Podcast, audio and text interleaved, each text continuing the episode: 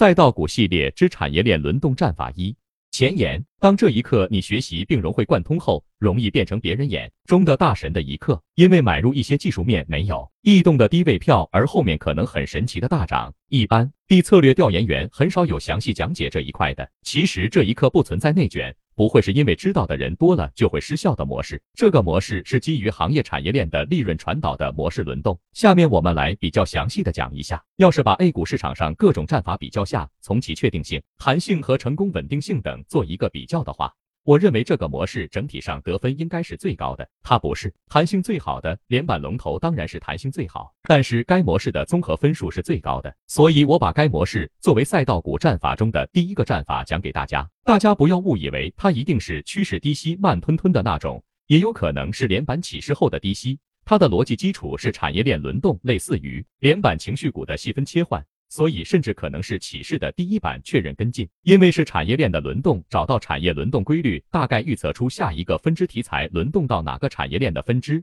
买在分支启动前，以什么样的方式启动，走趋势启动还是涨停启动，这是比较随机的事情。历史回测都出现过，越到一波大周期后期，涨停启动的概率越大。